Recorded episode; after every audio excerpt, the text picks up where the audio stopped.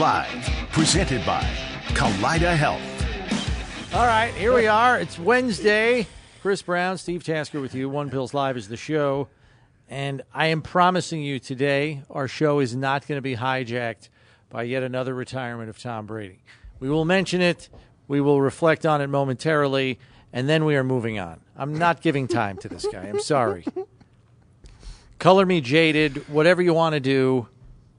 My favorite line from the coverage so far was a line on that show, First Take on ESPN. believe it was Molly Qerim who said it. And she said, You got to respect Tom Brady, a guy who never cheated the game. Brownie lost it when she Are you kidding me? Uh, Did you actually put that sentence together beforehand, or did you just say it off the cuff? I actually- Never cheated the game.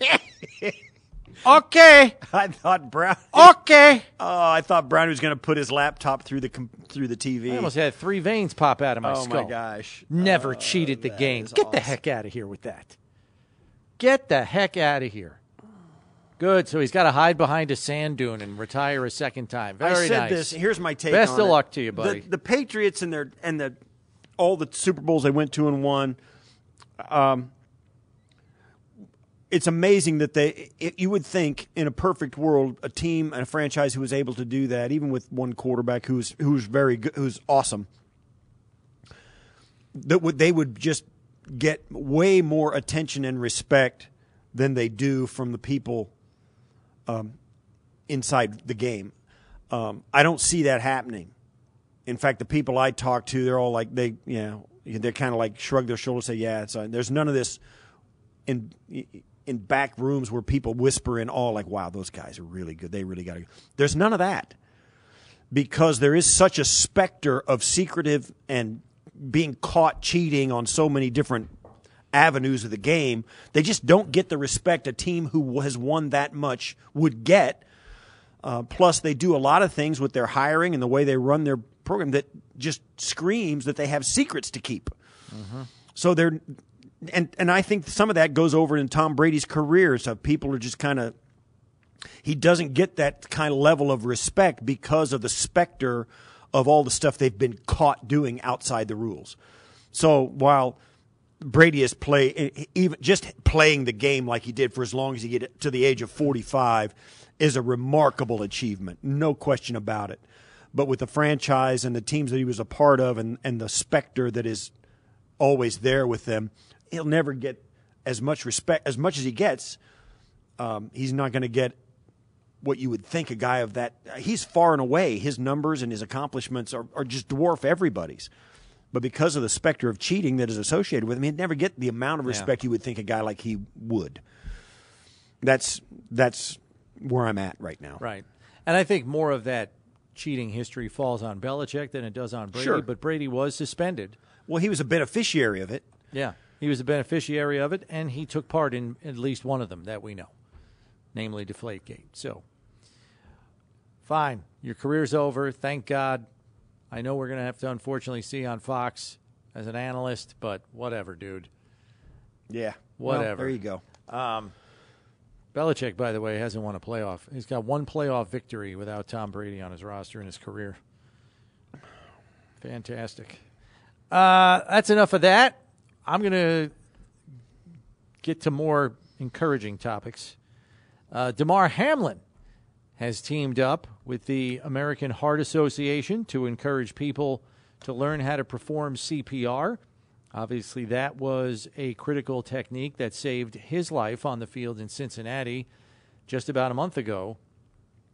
So he's teamed up with the American Heart Association, and he has a three point plan, kind of in tying in with his jersey number three.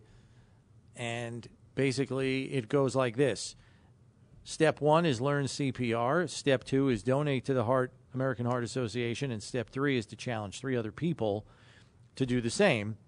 Uh, Steve and I have been challenged by a Bills fan online, so I'm ready to uh, get myself familiarized with the techniques of CPR. Um, I learned some of the steps back in the day, back in like junior high school, where we had to do it as part of health class. We weren't certified in it per se, but we had to learn it, just the basics. Um, it's probably long overdue. Probably should learn that. Um, I know my. You said your wife knew how to do it. My wife learned how to do it being a former lifeguard. She was certified for a long time too. So, yeah, I should probably get on the ball with that one. So I accept the challenge. I guess I should say. Yeah. Well, yeah, it's it's a great idea. Great, yeah, it's and it's a good idea to do. Not just, be, and we've all been reminded of it by what happened in Cincinnati on that Well, Monday yeah. night, and uh, it's great. So, um, yeah, I'll be making a donation as well to uh, to that. So it's it's a good, that's a nice challenge. Now, now we have to challenge three other people. Yes, so we'll have to do that in due course. I think I gotta, I think I gotta do my part first, and then I'll worry about challenging three other people. But good for Damar, you know, turning what could have been a horrible negative into another positive, and that's just kind of the guy he is. So not surprised, but glad he was able to channel that in a positive way and help the American Heart Association in the process. We have some coaching carousel news that pertains to the Bills. According to reports, Bills receivers coach Chad Hall will be interviewing with the Baltimore Ravens for their vacant offensive coordinator position. I was scouring the wires to try to find if there have been other candidates interviewed, and I could not find any names. Now, some of their in house candidates uh, include their quarterbacks coach. So it's presumed that they'll probably interview a couple of guys internally. But as far as other external candidates, I have not seen any besides Chad Hall. So we'll have to see where that goes. Perhaps the process is just beginning. No, it's knowing it's been just about a week since they mutually parted ways with offensive coordinator Greg Roman. Right. There, yeah. But there is a tie there because I believe Chad Hall was playing receiver for the Philadelphia Eagles when John Harbaugh was there as special teams coach. So there is some familiarity. Right. Um, so I guess that makes sense to some degree. Chad Hall has never been a coordinator, so that would be a major promotion for him uh, if, in fact, the Ravens hired him. So we'll have to see how that plays out on that front. Interesting to say the least, though. Uh, yeah, and it's interesting too because they're going going after a wide receiver coach, somebody who's been around Brian Daboll and all those guys who who has enough of a hand in a creative passing attack to go over and start coaching up Lamar Jackson, who you know up to this point they've been a run first offense, and it does I think tip the scale as to what the Ravens are trying to Demonstrates with- a shift in philosophy, exactly for And sure. That's I think the most telling part of this interview. Yeah. So we'll have to see how that goes. And it could be, and we may be out of it, could be the fact that John Harbaugh knows and likes Chad Hall and has given him this so that other teams will say, oh, they're, they're looking at Chad Hall, let's, and then give him a chance to ex- get more interviews because the Ravens took him seriously. Uh, some coaches are, have been known to do that for guys, but I don't, I don't know. yeah. It's about time though. Chad Hall's been a really good assistant coach here for a for an offense that's been really prolific. So Yeah. it does make sense. We are going around the NFL, which is presented by Kaleida Health, the official healthcare system of the Buffalo Bills. And the head coaching openings filled up fast yesterday. We saw Frank Reich get formally introduced as the new head coach of the Carolina Panthers. And then after we were off the air late afternoon yesterday, DeMeco Ryans named as new head coach of the Houston Texans, where he played a good portion of his playing career as a linebacker. He seemed overjoyed to be getting that job. He called it a dream job. They have a lot of work to do, but they do have a lot of draft capital. So if Nick Caserio, their GM, can kind of hit on some draft choices, including quarterback, DeMeco Ryans could very well turn that thing around sooner rather than later. He's not playing in a super strong division. I think we could all agree that the Titans are on the decline, and the Colts have no quarterback themselves. So really, it's the And no Jaguars. coach.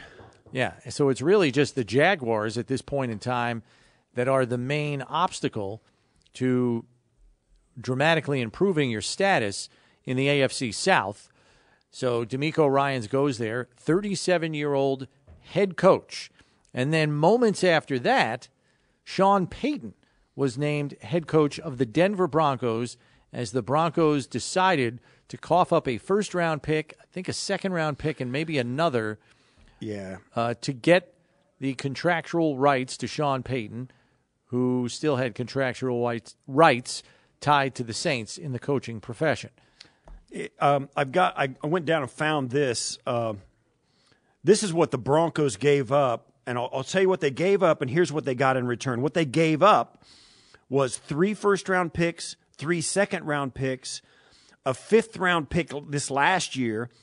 Drew Lock, Noah Fant, and Shelby Harris. Oh, you're talking about the tr- com- combination Yes. of trades. What they got was Russell Wilson, Sean Payton, and then last year's fourth round pick, and in two years they'll get a third round pick. So they traded all those those three players and seven draft picks for Sean Payton, Russell Wilson, and two other draft picks.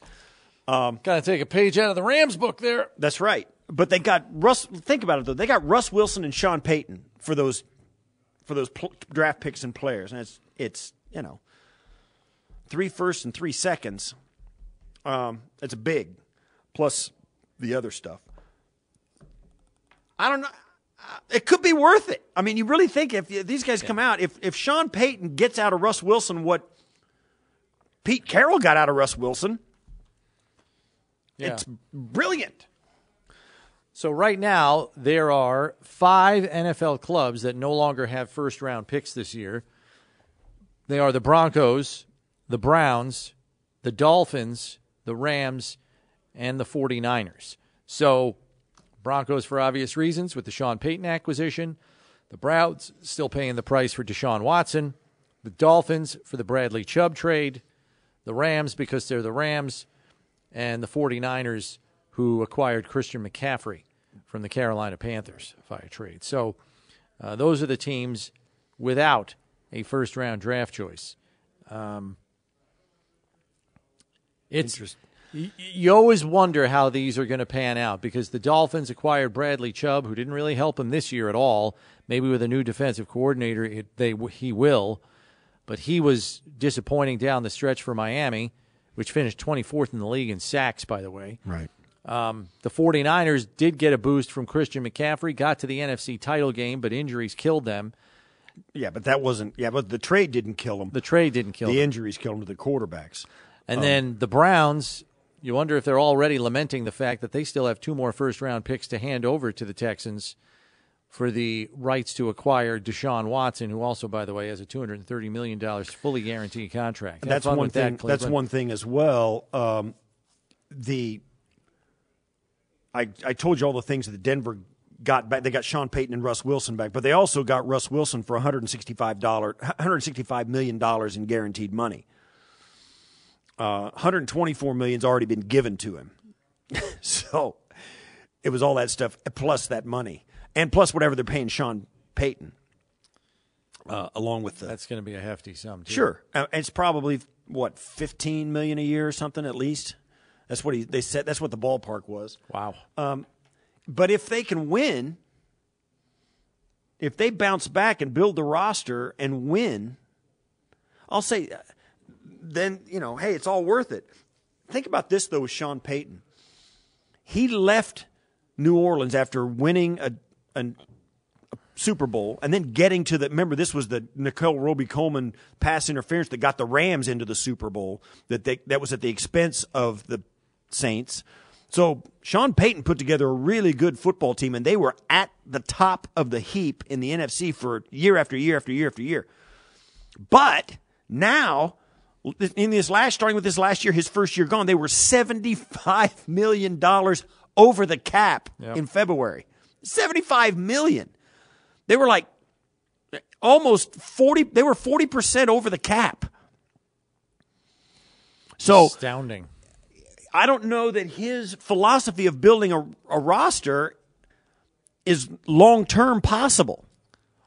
Right.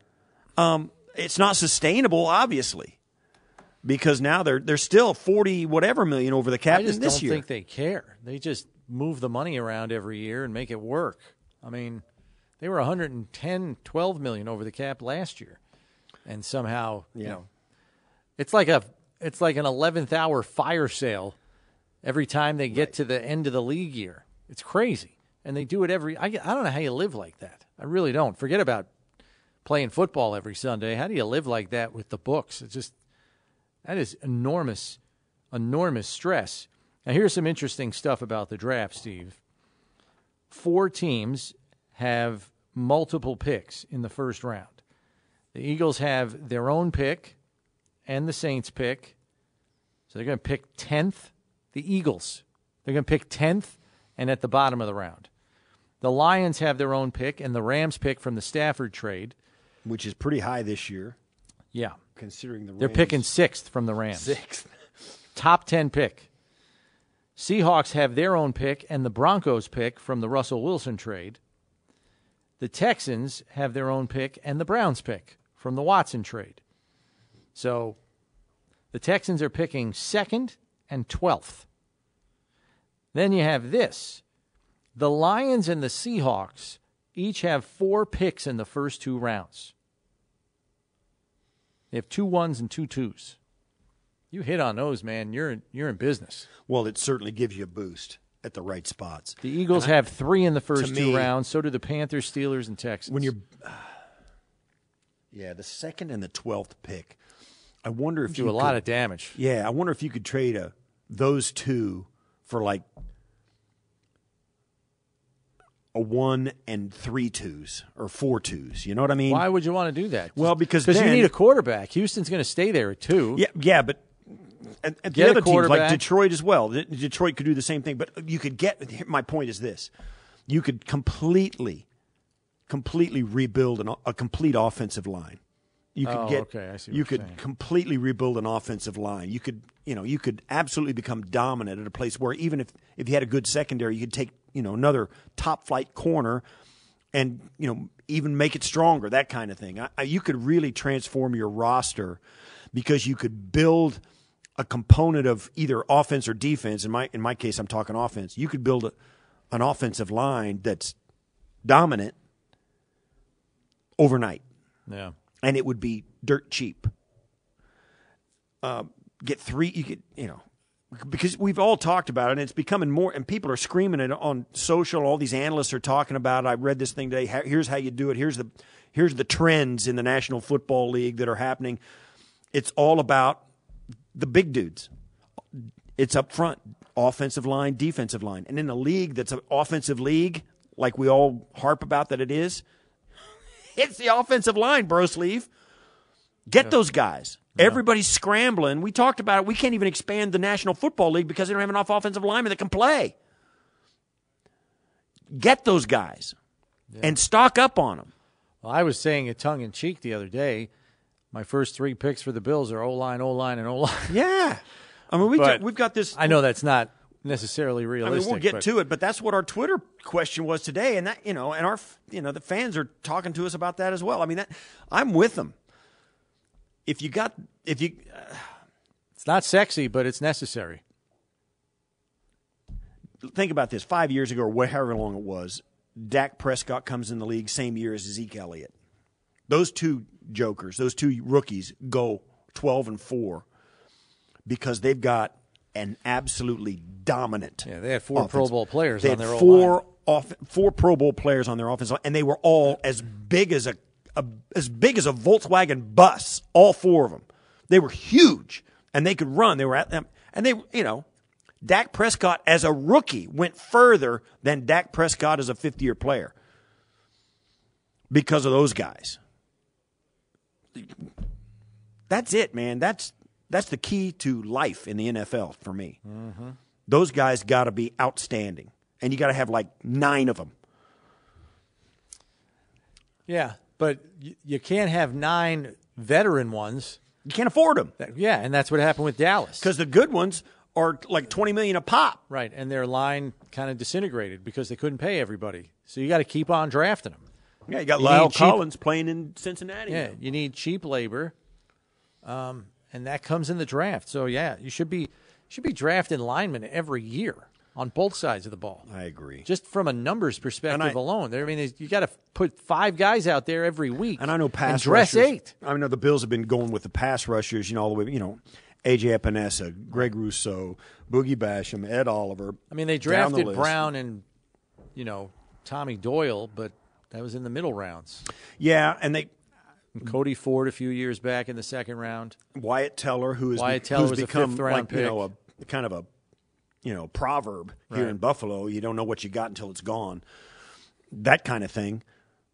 And then you know this team was set back dramatically when Eric Wood and Richie Incognito both left from one year to the next unexpectedly.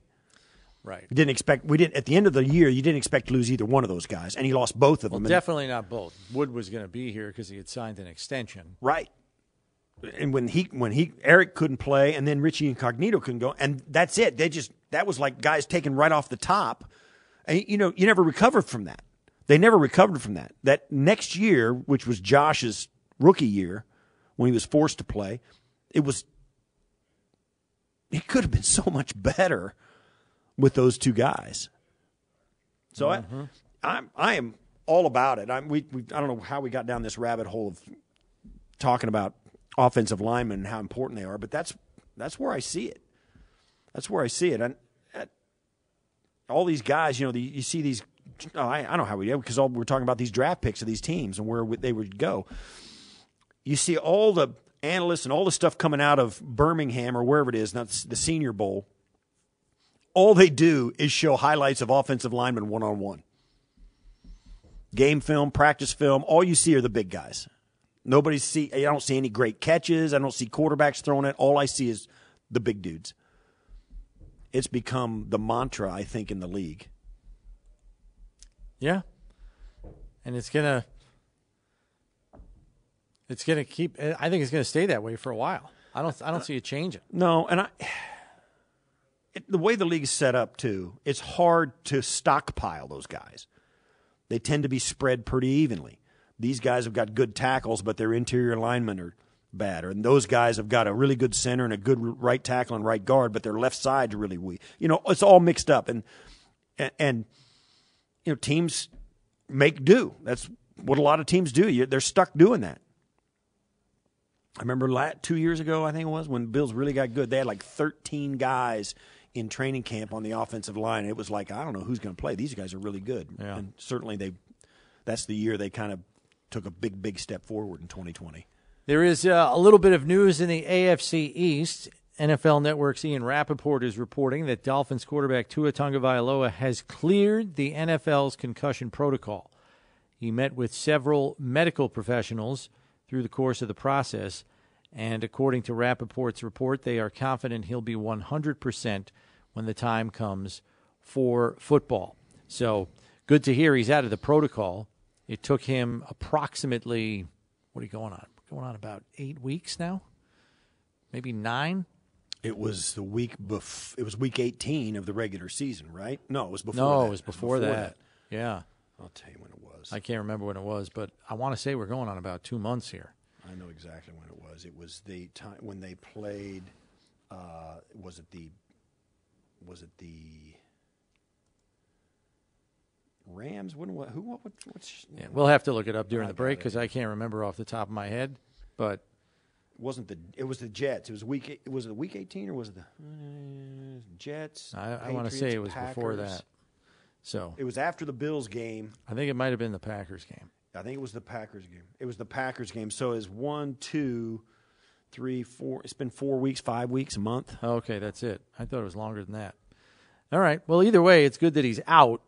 It's going to be very interesting what the future holds because when you have several of them in close proximity, that's when you really run the risk of a career being over. That's what happened to Kevin Kolb, who never played a regular season game for the Bills because he got another concussion in a preseason game while he was with the Bills and then was out for that year and never played football again. He had approximately seven in three seasons, and Tua's had three in one season.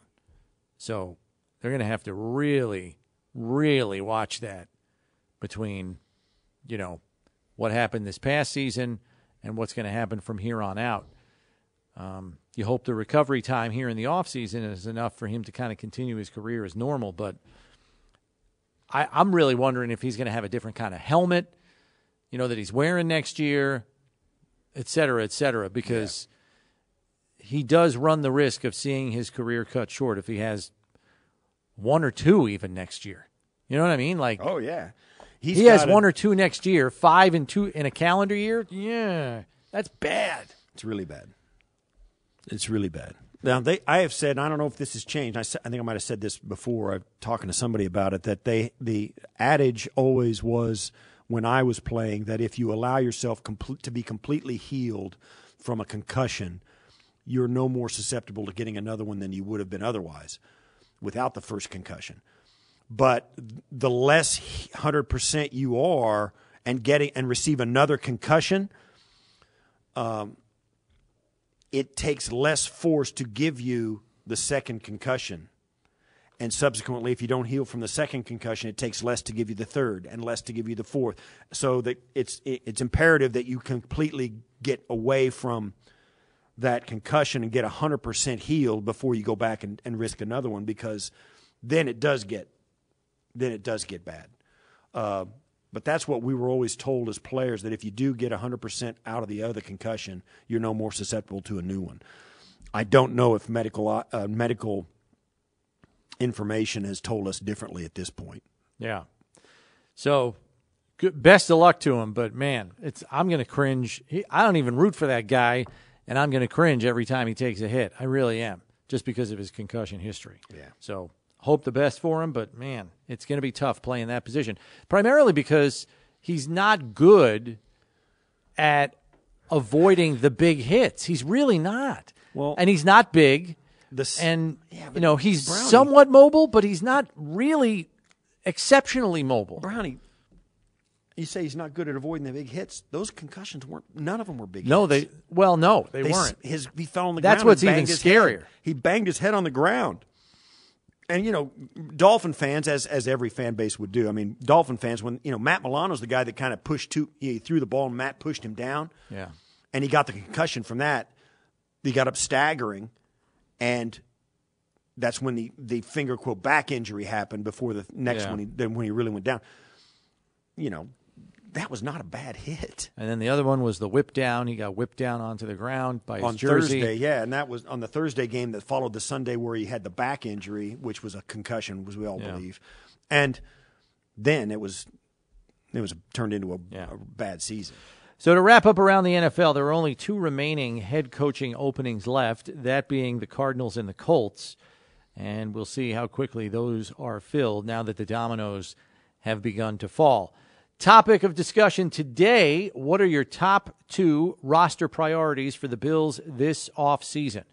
Whether it's offense, defense, special teams, where do you place the roster priorities? Your top two for this team for this offseason 803 0550, 1 888 550 2550, the number to get on board. We have some open lines for you there.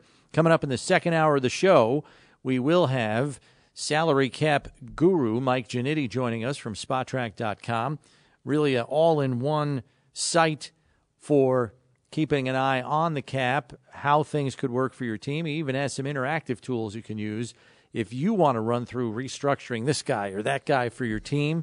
You can do all of that uh, on his site. Some really good stuff on there. So it'll be good to catch up with Mike in the second hour of the show as we talk off-season priorities with him as well. But we want to talk with you first at 803-0550, 1-888-550-2550. What are your top two roster priorities with the Bills roster this off-season?